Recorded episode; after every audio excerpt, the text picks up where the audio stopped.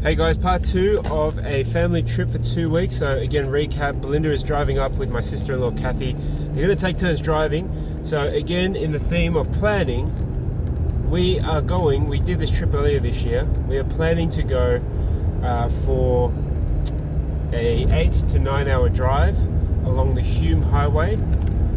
And I think what we're looking to do is leave, well, the guys are gonna leave. There's a caravan of three to four cars traveling up to Sydney, and they will look to leave at eleven o'clock tonight. It's currently almost twenty past eight, and the first stop will most likely be at Albury. Um, the kids will hopefully still be sleeping. It'll be about three thirty, four a m and then the main stop, if they can make it to the big big lamb big sheep at Goulburn, uh, that should be probably about seven six seven in the morning.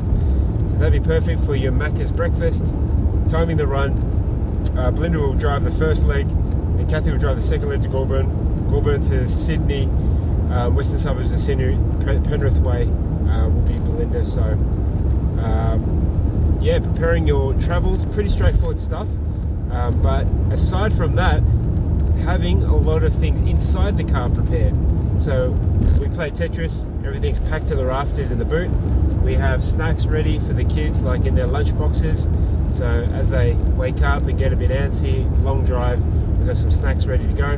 Plus the driver and the shotgun rider, they need to have some sustenance along the way. So that's the plan, lots of planning.